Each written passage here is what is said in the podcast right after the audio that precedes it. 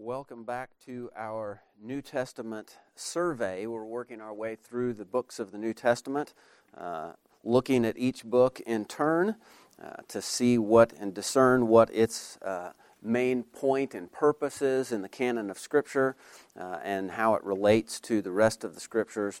Uh, this evening, we find ourselves in the Epistle of James. So if you would take your Bibles and turn with me uh, to James, near the end of the New Testament. Uh, now, James uh, obviously gets its name from the author of the book, uh, who identifies himself in verse 1 as James, a bondservant of God and of the Lord Jesus Christ. Uh, most New Testament scholars will attribute uh, this to James, the half brother of Christ, who we also see as a leader in the church uh, in Acts chapter 21, and he's mentioned in Paul's letter to the churches in Galatia as well.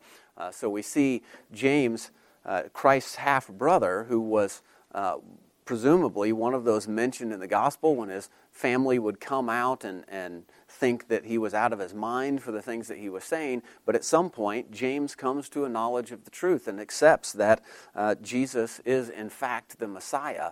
Uh, and so he becomes a believer. He takes on an active role in the church there in Jerusalem. Uh, by all accounts, is a, a, pastor, an elder at the church in Jerusalem, and a leader uh, of the movement of Christianity uh, from Jerusalem and, and throughout Judea and Samaria.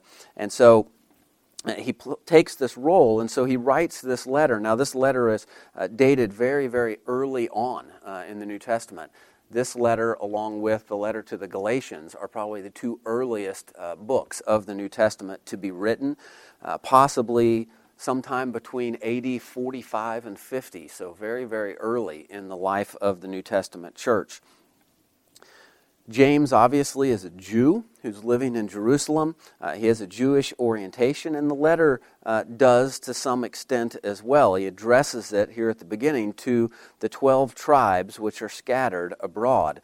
Now, uh, some would take this to mean that he's writing to those who were scattered after the persecution of Stephen uh, there in the book of Acts, but uh, it seems to be even a broader uh, category than that. He seems to be writing to believers who, at this point in the life of the church, would have been largely Jewish, who are scattered throughout the nations. If you remember at Pentecost, Jews had come from all over the world uh, to be in Jerusalem for the feast. They heard the gospel, they heard the message uh, being proclaimed by the disciples there, and many of them were saved.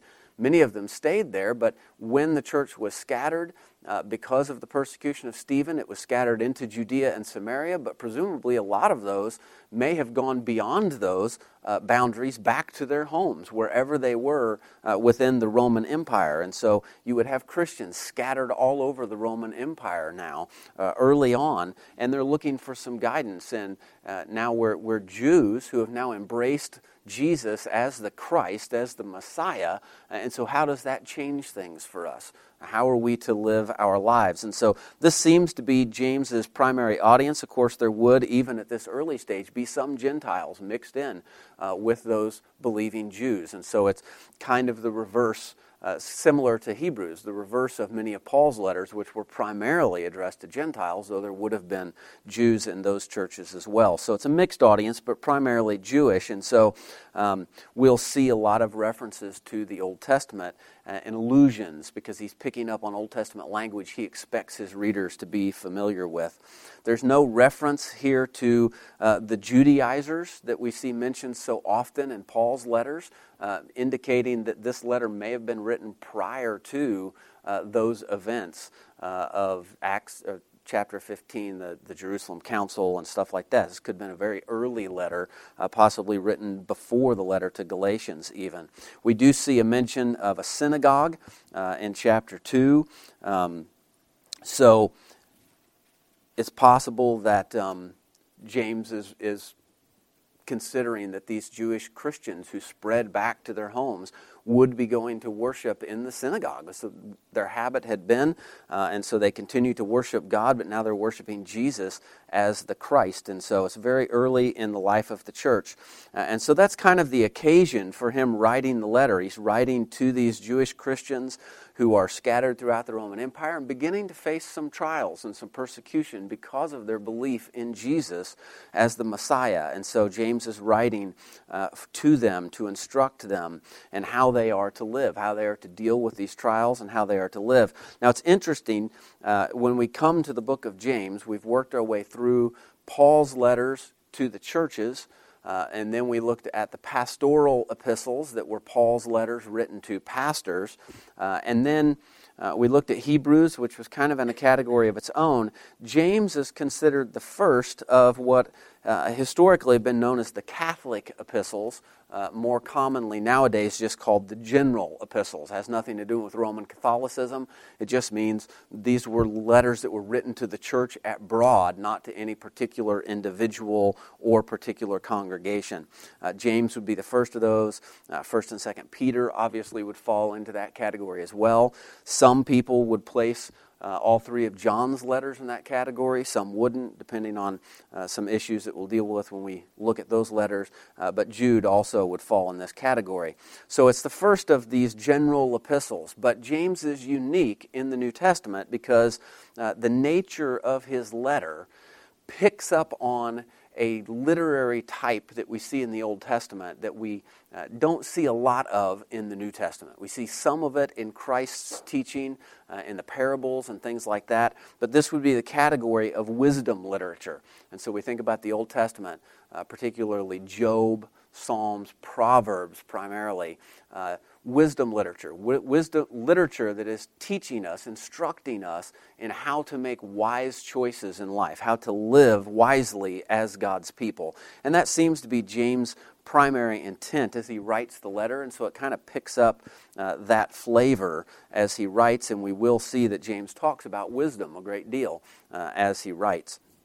Uh, as far as themes go, wisdom would be uh, one of the primary ones. Of course, the other ones would be faith and works, uh, which are two of the things that uh, James is well known for when we look at the book of James. Uh, if, if I was to outline this, I would try and just keep it simple in the five chapters. Chapter 1, I would call it testing of our faith. Chapter 2 would be faith and works. Chapter 3 would be wisdom and our tongue. Chapter 4 would be coming out of spiritual exile, and chapter 5 would be closing admonitions. Uh, and chapters 4 and 5 really are closely related, just giving us general categories of how to live wisely. But uh, we'll deal with those when we get there. So, verse 1, obviously, as we've seen, uh, attributed to James, addressed to the 12 tribes which are scattered abroad. Uh, and then uh, he gives them a greeting. And then he jumps right into it in verse 2 uh, and says, My brethren, count it all joy when you fall into various trials. Uh, so he doesn't specify what kind of trials, he just says various trials, which leaves it pretty broad uh, which gives us that impression of this is kind of wisdom literature. He's not addressing a specific issue, so to speak, he's just addressing life in general.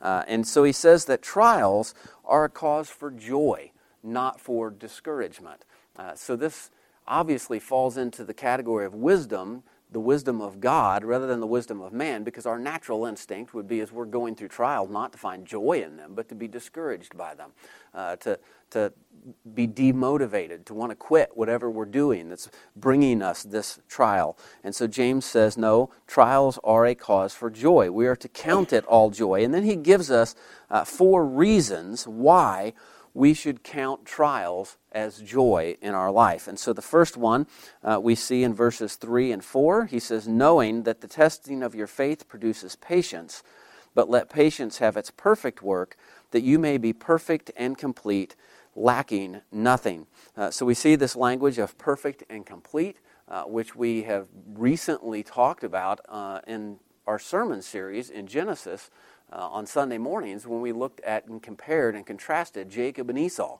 We saw that Jacob was described as being perfect or complete, mature, and Esau was immature. And so James is telling us that trials are one path to Christian maturity. Uh, that when we experience trials, uh, they grow us in our faith so that we reach maturity in Christ. And, and if we think about Paul's letters, this was a big focus in many of Paul's letters, that his purpose as an apostle was to disciple people and to present them mature, complete in Christ Jesus. And so James is telling us one of the ways that we can grow in our faith is to experience trials. But he then goes on in verse 5 through 8 to give us the second reason why uh, trials are a source of joy for us. He says, If any of you lacks wisdom, let him ask of God, who gives to all liberally and without reproach, and it will be given to him.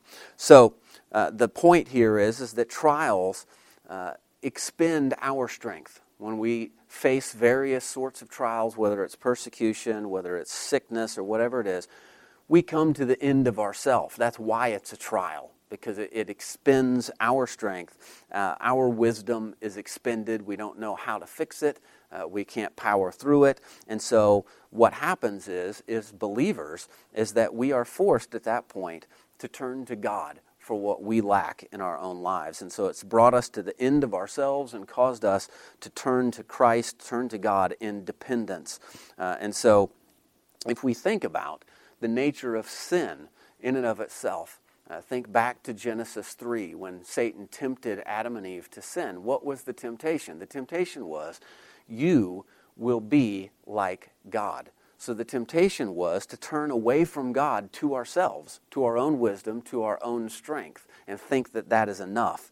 Uh, faith shows us, wisdom teaches us uh, that it is not enough and that we must turn to God for wisdom. And so James is telling us that trials should bring us joy as believers because it forces us to do that, to turn from ourselves and to turn towards God in dependence upon Him.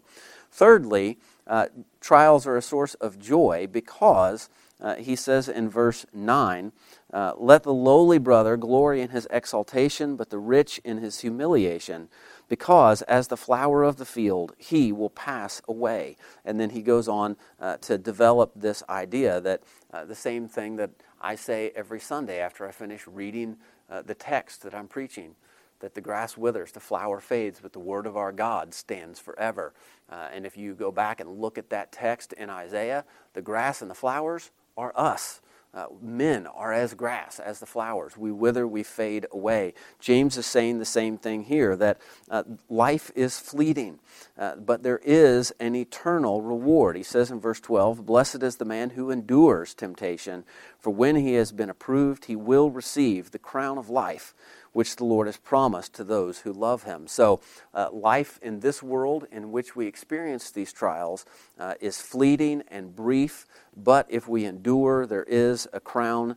Uh, that we will receive a crown of life, a reward that we will receive. Now, uh, James is, as I said, picking up on some Old Testament language here. In the book of Daniel, at the end of the book of Daniel, Daniel is told this he says at the very end, the last two verses of the book of Daniel, chapter 12, verses 12 and 13 Blessed is he who waits and comes to the 1,335 days. But you go your way till the end, for you shall rest and will arise to your inheritance at the end of the days. Uh, and so James is saying something very similar. He's using very similar language. If you look at the Greek translation of Daniel and compare it uh, to chap- James chapter 1, verse 12, the, the wording is very, very similar. Um, Daniel is being encouraged at the end of his letter that there is a reward awaiting him at the end of days uh, for faithfulness. And James is telling believers the same thing that if we endure trials in this life, uh, we can endure them with joy, knowing that there is a reward uh, awaiting us uh, in glory. The other thing that Daniel uh, says there in chapter 12 at the end of his book uh, is this Daniel 12, 1 through 3. At that time, Michael shall stand up, the great prince who stands watch over the sons of your people, and there shall be a time of trouble, such as never was since there was a nation, even to that time. And at that time, your people shall be delivered, every one who is found written in the book. And many of those who sleep in the dust of the earth shall awake, some to everlasting life, some to shame and everlasting contempt. Those who are wise shall shine like the brightness of the firmament, and those who turn, away, turn many to righteousness like the stars forever and ever. Uh, so, Daniel here is talking about resurrection uh, at the end of time, uh, the resurrection of the saints. Some of those who are resurrected will endure everlasting contempt. That's the unbelievers. And some who are wise will shine and will receive an eternal reward. So James is picking up on that same kind of language. Uh, and by echoing that language, he's telling his readers that they are facing end time troubles. And we've seen that throughout uh, the other letters of the New Testament, that the New Testament authors are constantly telling their readers, we are in the end times from Christ's ascension to his return. These are the end times. And so James is saying, you're experiencing these trials that Daniel spoke of, and there is a reward waiting, just as was promised to Daniel. So these trials should be a source of joy for you if you endure. And then lastly, he tells us that trials are a source of joy for us because they are a part of God's good purpose to sanctify us. And so he says in verse 13, Let no one say when he is tempted, I am tempted by God, for God cannot be tempted by evil, nor does he t- himself tempt anyone. But each one is tempted when he is drawn away by his own desires and enticed. Then, when desire has conceived, it bring, gives birth to sin, and sin, when it is full grown, brings forth death. So he says that temptation to evil is not the work of God. It's not from God, but it comes from our own desires. Um, and it brings about its own maturity, its own completeness just as trials will bring us to completeness in the faith, completeness and maturity in Christ, if we don't endure those trials, if we give in to sin, it will bring about the completeness of death. And if we think back again to Genesis chapter 3, uh, that is exactly what God told Adam that in the day you eat of it, you shall surely die. That was the result of sin. Uh, so James is again picking up on that language there. But then he, he, he talks about uh, in verse 16, 17, do not be deceived, my beloved brethren. Every good gift and every perfect gift is from above. Well, obviously, not temptation to sin. That doesn't come from God. What does come from God, by implication, it's the trials that bring us to completeness. These are good gifts, perfect gifts from above that come down from the Father of lights. Uh, and so there he's alluding back to uh, Genesis again. God created light by the power of his word. Uh, and so then James says, uh, With whom there is no variation or shadow of turning, of his own will he brought us forth by the word of truth. So just as he brought the sun and the moon and the stars forth by his word in, in Genesis, he brought us forth, uh, born anew by the, power, by the power of his word, the word of truth, which is the scriptures, that we might be a kind of first fruits of his creatures. Uh, so he's telling us that trials are good gifts from God to be received with joy uh, because they bring us to completion. We're the first fruits of the new creation, uh, and they bring us to completion, which is Christ likeness. Uh, that's what Paul tells us so many times in his letter. So, believers are the first fruits of the new creation. Uh, and James will pick up on this idea again later in the book that uh, this idea that we are in the new creation, this already not yet sort of concept. So then, in the, the second half of the book, beginning in verse 19, we see James begin to apply this. He says, So then, in verse 21, therefore, uh, so because we are a new creation brought forth by the word of truth, which is God's word, uh, we must be careful how we use our words. Uh, so, so he says in verse 19, So then, my beloved brethren, let every man be swift to hear, slow to speak, slow to wrath. Uh, in verse 21, he says, Therefore lay aside all filthiness and overflow of wickedness. That's an abundance of wickedness. And receive with meekness the implanted word, which is able to save your souls. Very similar language to what Paul told Timothy uh, that it is the Holy Scriptures which are able to make you wise unto salvation, is what Paul had told Timothy. Uh, James here says the same thing. But he's telling us uh, that we are born anew as first fruits of the new creation by the power of God's Word, and that we are to continue to rely on that Word uh, for wisdom to live life.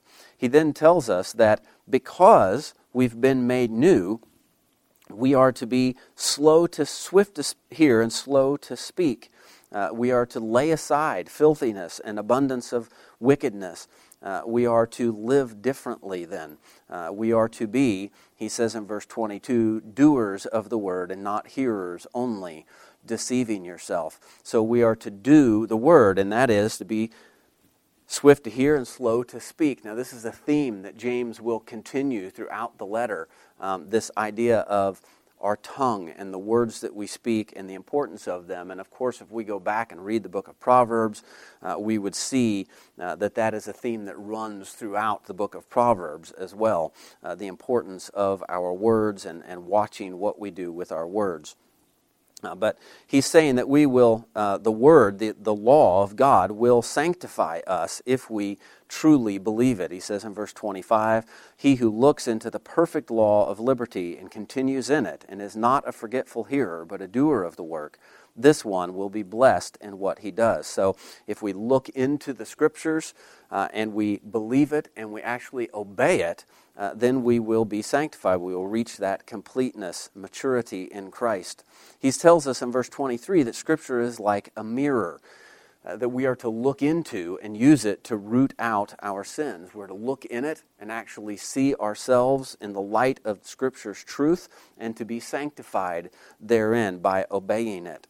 And then he gives us uh, an example uh, in verse 26. If anyone among you thinks he is religious but does not bridle his tongue, but deceives his own heart, this one's religion is useless. So his example is uh, that we need to keep a bridle on our tongue. We need to control what comes out of our mouth. And again, this is a theme that he will develop later uh, in the book.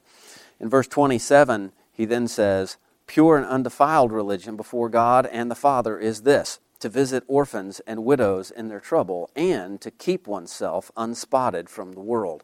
So he makes the point that there are two aspects uh, to uh, actually being doers of the word, and that is serving others, widows and orphans, and keeping yourself unspotted from the world, of course, which is a reference back to verses 19 and 21, in which he told us to be swift to hear, slow to speak, slow to wrath, and to set aside uh, the filthiness and abundance of wickedness which we find in our own hearts. In chapter 2, uh, he then begins to develop this theme of faith and works. Uh, and so he begins with the idea of avoiding favoritism. All of chapter 2 really could be considered a development of chapter 1, verse 22. Be doers of the word and not hearers only. Uh, and so he's giving us some examples of what that would look like. Uh, in chapter 2, verse 1, he says, My brethren, do not hold the faith of our Lord Jesus Christ, the Lord of glory, with partiality. Now, that's an interesting phrase, the Lord of glory. Uh, it's only used one other place in the New Testament, and that's in 1 Corinthians chapter 2, verse 8. Uh, but it casts our minds back to Proverbs chapter 24. Uh, not Proverbs, Psalm chapter 24. And this would be a familiar psalm, I'm sure, to all of us. Chapter 24 of, of the book of Psalms, uh, where he begins to speak and he says, um, beginning in verse 7 Lift up your heads, O you gates, and be lifted up, you everlasting doors, and the King of glory shall come in. Who is this King of glory? The Lord, strong and mighty, the Lord, mighty in battle. Uh, and he continues through that. Who is this King of glory? The Lord of hosts. He is the King of glory. And so here, uh, James identifies Christ as the Lord of glory. And so he tells us that we are to hold the faith, and he's not talking about uh, our personal belief, but when he says the faith, he's talking about the Christian religion, the doctrines of the faith. Uh, what we believe as Christians should result in action. Uh, and one of those actions he uses an example is uh, that we should not hold the faith with partiality, and that is that we should not show favoritism Uh, particularly, then uses the example in the gathering of the church that we should not, should not show favoritism to those who are wealthy over those who are poor. We shouldn't give them the best seats. We shouldn't treat them special and treat the poor as less than uh, just because they're poor. Uh, he tells us in verse 4, he says, Have you not shown partiality among yourselves and become judges with evil thoughts? Uh, judges with evil thoughts is not a good thing. If we are supposed to be growing in maturity and Christ likeness, Christ is a judge who is a righteous judge, not a judge with evil thoughts. Uh, in verse 8, he says, If you really fulfill the royal law according to the scripture, you shall love your neighbor as yourself, you do well. Well, he's quoting there from Leviticus 19 18. And of course, this is the same text that Jesus himself and Paul uh, quote as a summary of the law. Uh, and so he tells us uh, that we would do well uh, to love our neighbor as ourselves and to not show partiality within the church. Uh, and we could show partiality for any number of reasons. James chooses the example of someone who is wealthy, but we could show partiality to people because uh, we like their personality better than somebody else's, or whatever the cause may be. Um, and so we're not to show this kind of partiality. In chapter 10, uh, in verse 10, I'm sorry, he then says, Whoever shall keep the whole law and yet stumble in one point, he is guilty of all. Here he's summarizing the teaching of Deuteronomy 27 26, which tells us that same thing. He then goes on to quote two out of the Ten Commandments uh, and use them as an example uh, Do not commit adultery, do not murder. He says, If you don't commit adultery, but you do murder, you're guilty of violating the entire law. Uh, and so you don't get, you don't get graded on a curve. You, you don't get 80% as a passing grade. No, if you break one commandment, you have broken them all. He says in verse 12, So speak and so do as those who will be judged by the law of liberty. Now, when he says law of liberty, he's not talking about something other than uh, the law of God, because this is the same phrase that he used in verse 25 of chapter 1, telling us to look into the perfect law of liberty and continue in it. And by that, he meant the scriptures. So uh, he's telling us that the scriptures will judge us if we, uh, so we should speak and we should act as those knowing that the scriptures are the standard. We're not the standard. We don't get to establish the standard. Uh, and he'll uh, talk about this more here in a little bit, but uh, that's the idea that the scripture is the standard, and so we should um, act as if we understood that. Verse 13, he says, For judgment is without mercy to the one who has shown no mercy. Uh, he's alluding there to Proverbs chapter 21, verse 30, 13, which says, Whoever shuts his ears to the cry of the poor will also cry himself and not be heard. Uh, so James is saying the same thing. If we show partiality to the rich and not to the poor, uh, we're violating the law of God, uh, and we will not be shown mercy, but will be judged for our sin. Uh, mercy triumphs over judgment, he says. Now, he goes on uh, to talk about um, faith without works at this point, but uh, the idea here is that wise living means putting our faith into action in the life of the church by treating everyone equally uh, within the congregation. Now, in verses 14 through 26, he'll develop this idea of faith and works and that they, they live together. This is probably the most problematic section of James's letter. Uh, it's very often misunderstood and thought to be in opposition to much of Paul's teaching, but we'll see that it is not. James says that faith and works go together, and he gives us three examples one negative example, two positive ones. So in verse 19, uh, he gives us the negative example. You believe that there is one God, you do well. Even the demons believe and tremble. Uh, the demons obviously don't obey. They know the truth intellectually. They know that there is God, there is a God, they know who he is, they know that Christ is God, but they do not obey him. They don't submit themselves to him. So that knowledge doesn't do them any good. So if your faith consists only of knowledge, it's worthless. It's dead faith, James says. But then he gives us two positive examples. In verse 21, he talks about Abraham uh, when he offered Isaac uh, on the mountain. Was not Abraham our father justified by works when he offered Isaac his son on the altar? Now, interestingly, if we go back to Hebrews, which we just looked at, Hebrews chapter 11, verses 17 through 19, speaks of this incident and says that it was by faith that Abraham offered Isaac on the mountain. So it wasn't faith apart from works, and it wasn't works apart from faith. It was work, faith and works together, living together uh, in this action.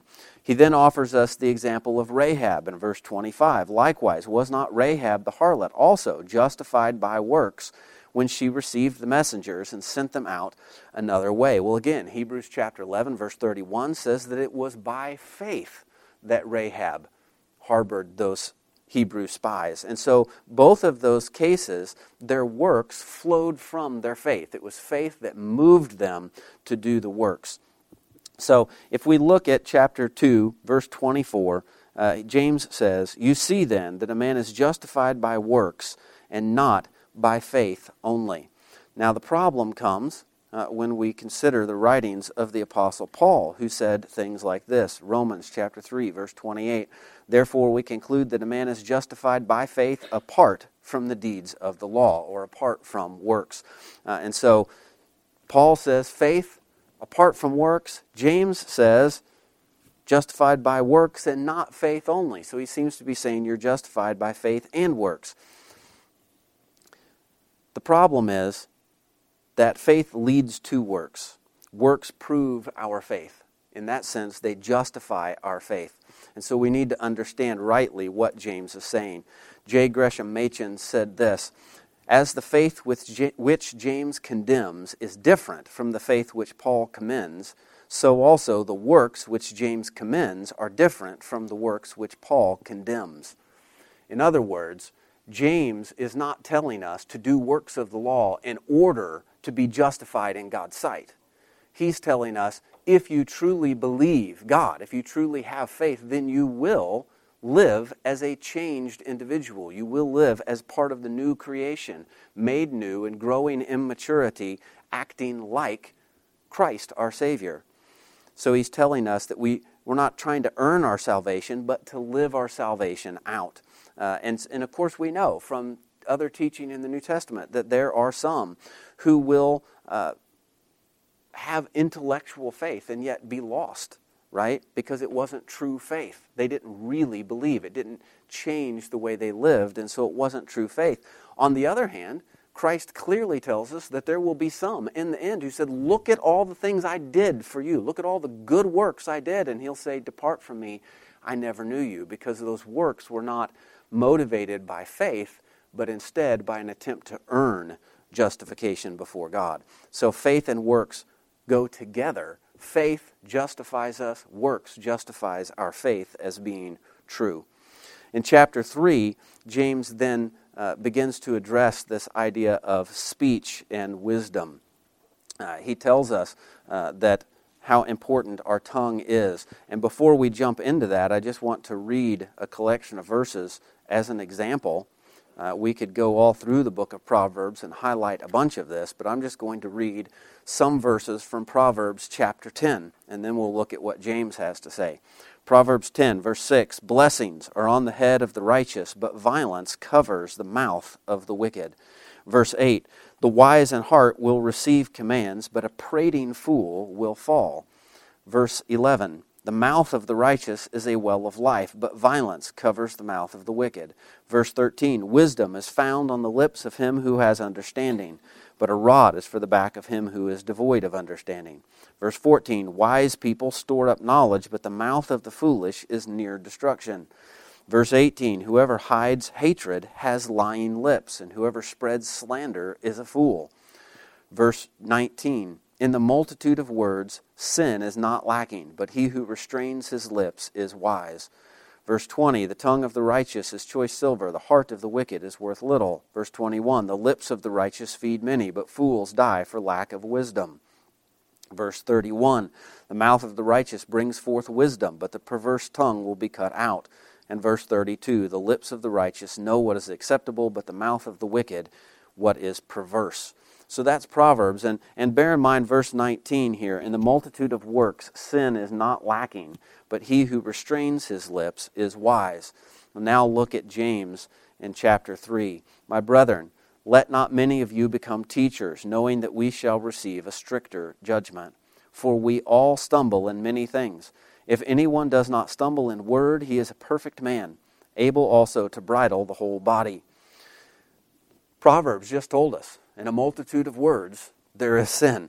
Uh, so James is saying the same thing here. Uh, our tongues, uh, teachers are going to be judged by a stricter standard, and teachers, unfortunately, have to talk a lot. And so when we talk a lot, we're prone to sin with our mouth. Uh, so we have to be careful and wise about our words.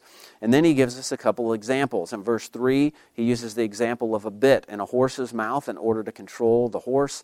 Uh, in verse 4, he uses the example of a rudder on a ship in order to turn the ship.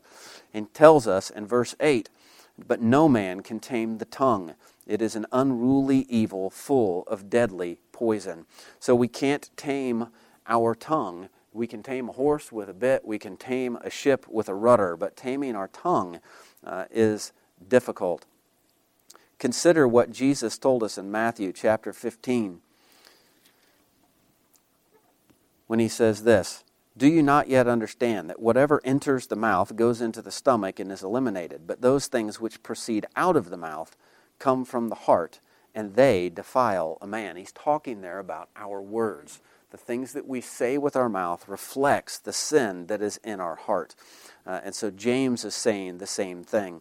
He says in verse 9, with it, that is our tongue, we bless our God and Father, and with it we curse men who have been made in the similitude of God.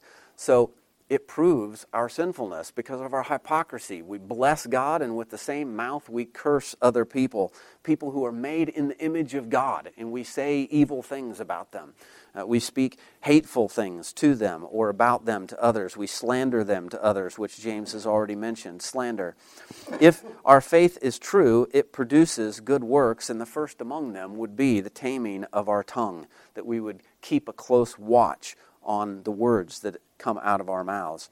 In verse 15, he says, um, This wisdom does not descend from above, but is earthly, sensual, demonic.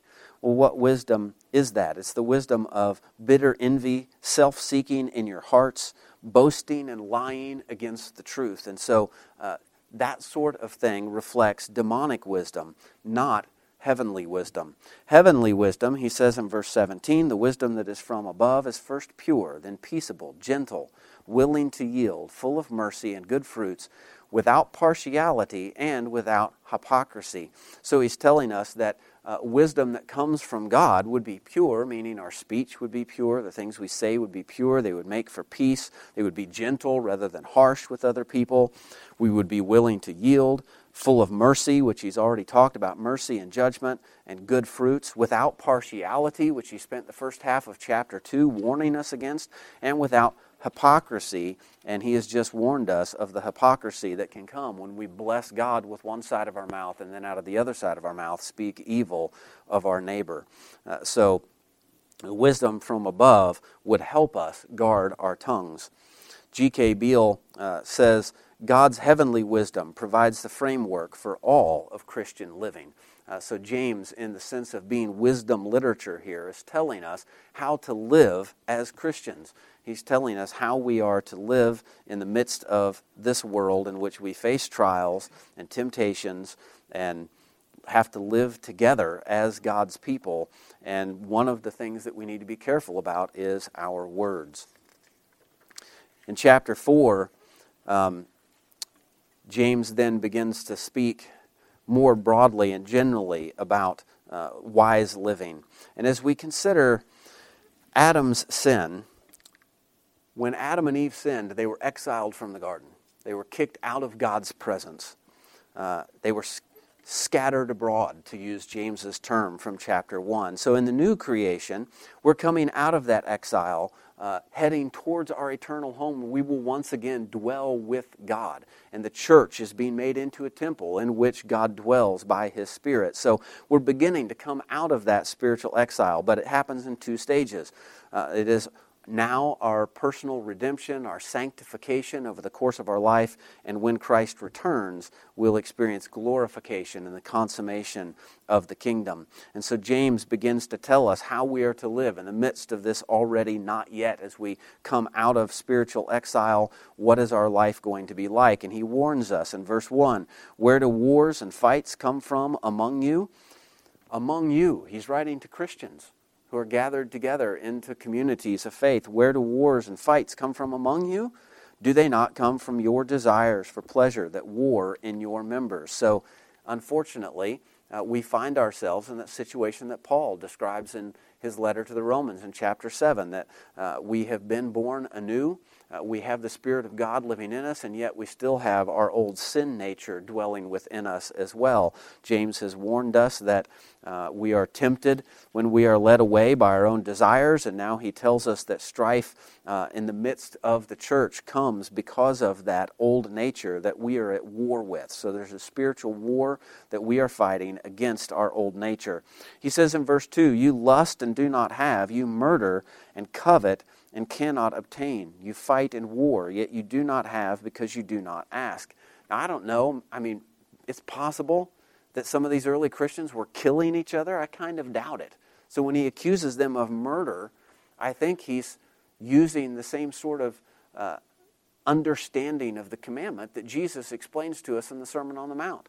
That if you have hatred in your heart towards your brother, you have murdered him. You have committed the crime of murder. You've broken the commandment. And so James is saying this strife that happens amongst believers, this contention that happens, uh, is because of our sin, and we need to, as he said earlier, ask God for wisdom for right living. Uh, and we don't ask for it, we don't receive it because we ask incorrectly, uh, desiring to spend it on our own uh, desires. He's, in verse 4, he calls them adulterers and adulteresses, uh, which is pretty harsh language. Again, I don't think he's accusing them of committing adultery on their spouse. I think he's accusing them of committing adultery against God. I think he's using the same sort of accusation that we see in Hosea chapter 2 spiritual adultery against God, covenant unfaithfulness. Uh, he's saying if you really have genuine faith that will show itself in your actions, then you would not behave in these ways. In verse 6, he says uh, that in the midst of this war that we're fighting, we don't want to be set ourselves at odds against God. Uh, but he says, but he gives more grace. Therefore, he says, God resists the proud, but gives grace to the humble. And here James is quoting Proverbs chapter 3, verse 34, uh, which says the same thing. And so he's telling us uh, that we need to humble ourselves and look for God's grace in our lives and, and not side with the world and make ourselves an enemy of God, as he said in verse 4. In verse 7, he says, Therefore, because this is the situation, because we find ourselves in this spiritual war against our old nature, uh, we are to submit to God and resist the devil. So we're not to resist God and submit to the devil. We are to submit to God and resist the devil, uh, and he will flee from you. We are to draw near to God, and He will draw near to you. Uh, there's a whole bunch of Old Testament language being used here in verses 8 through 10. Draw near to God, and He will draw near to you. Cleanse your hands, you sinners. Purify your hearts, you double minded. Lament and mourn and weep. Let your laughter be turned to mourning and your joy to gloom. Humble yourselves in the sight of the Lord, and He will lift you up he is either quoting to or summarizing here Zechariah 1:3, Isaiah 1:16, Jeremiah 4:14, and Proverbs 14:13. Uh, and so he's telling us we need to, to humble ourselves, to seek to draw near to God, uh, not to submit ourselves to Satan and to the temptation to sin, but to fight that spiritual battle against our sin. And that if we do so, God will draw near to us. And so he tells us th- this language that he's using drawing near to God, cleansing your hands, purifying your hearts uh, these are things that resemble the work of the priests in the Old Testament, drawing near to God in the temple, cleansing themselves before they go in, purifying themselves. Uh, he's using a lot of that language there, that temple sort of language. Uh, in verse 11, he says, Do not speak evil of one another, brethren. So we're back to uh, our speech, our words again.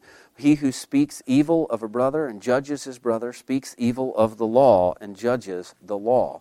But if you judge the law, you are not a doer of the law, but a judge. There is one lawgiver who is able to save and to destroy. Who are you to judge another? And so he's telling us God is the judge, not us. We don't get to decide what is good and evil. We don't get to decide what the standard is. God does. Uh, it kind of reminds us again of Genesis chapter 3, Adam and Eve uh, wanting to determine for themselves, apart from God, what was right and wrong. They wanted to know, have that knowledge of good and evil. Uh, James says that's not for us. God is the one who sets the standards. Uh, his scripture is the standard that he has revealed to us, uh, so we don't get to judge apart from that. In verses 13 through 17, um, he says, Come now, you who say, Today or tomorrow we will go to such and such a city, spend a year there, buy and sell, and make a profit. Uh, and he's telling us that we shouldn't uh, say that, but rather that we should say, If the Lord wills, we shall live and do this or that. He's building off of an idea that we can see in Proverbs chapter 27, verse 1 that says, Do not boast about tomorrow, for you do not know what a day may bring forth. Uh, so, we not only want to judge good and evil by our own standards, but we also want to act as if tomorrow was ours by right, as if we somehow already possessed tomorrow. And he tells us in verse 16 that that is arrogance and not humility. And yet he has told us God resists the proud, gives grace to the humble in verse 6. So, our time is fleeting. We don't know if we have tomorrow or not. We can't put off doing good today thinking that we'll do it later. Uh, we are to do it when we have the opportunity. That's what he tells us in verse 17, because we don't know if we'll be able to do it later or not. In chapter 5, he then uh, continues with some more instructions for wise living, and he begins chapter 5 with this section that resembles uh, passages in the Old Testament and the prophets that we might see that begin with woe to a particular uh, country or, or people group. Uh, these passages uh, are pronouncing God's judgment on those groups. And James here is pronouncing judgment against the unjust rich who take advantage of the poor. He's probably not talking about church members at this point. Uh, he's meaning to encourage the church members that God sees their trials and will execute righteous judgment in the end. Proverbs chapter 11 verse 28 says, "He who trusts in his riches will fall, but the righteous will flourish like foliage." And so James is pronouncing these uh, this woe passage against the rich. Uh, they're corrupt, their garments are moth eaten, their gold and silver are corroded. This kind of casts our mind back to some of Jesus' teaching lay not up for yourselves treasures on earth where moth and rust do steal um, and corrupt, but lay up treasures for yourselves in heaven. James says, You have heaped up treasure in the last days, here on earth uh, speaking to these rich people. In verse 4, he accuses them of having taken advantage of the poor, but assures them that the cries of the poor that they've taken advantage of have reached God's ears. And that while they have lived uh, here on earth in pleasure and luxury, um, there is a day coming when they will be judged by the just God um, who will render justice. So, therefore, he says in verse 7 because God will judge, believers must patiently endure until Christ returns. Therefore, be patient, brethren, until the coming of the Lord. See how the farmer waits for the precious fruit of the earth, waiting patiently for it until it receives the early and latter rain. You also be patient.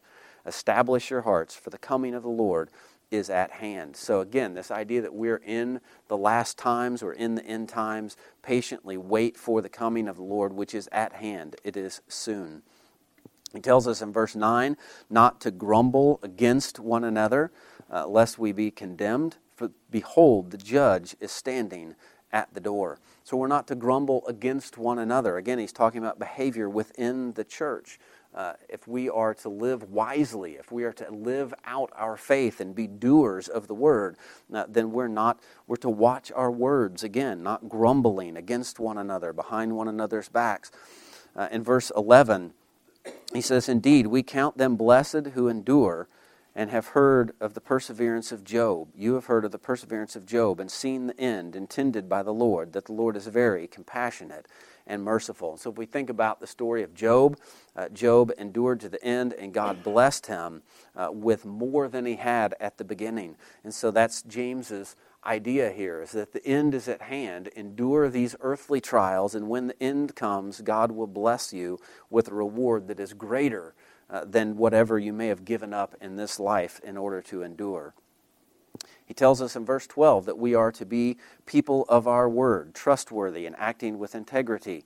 But above all, my brethren, do not swear either by heaven or the earth, by earth, or with any other oath, but let your yes be yes and your no, no, lest you fall into judgment. So don't make people have to enact some sort of oath out of you in order to get you to do what you said you would do. If you said you would do it, do it.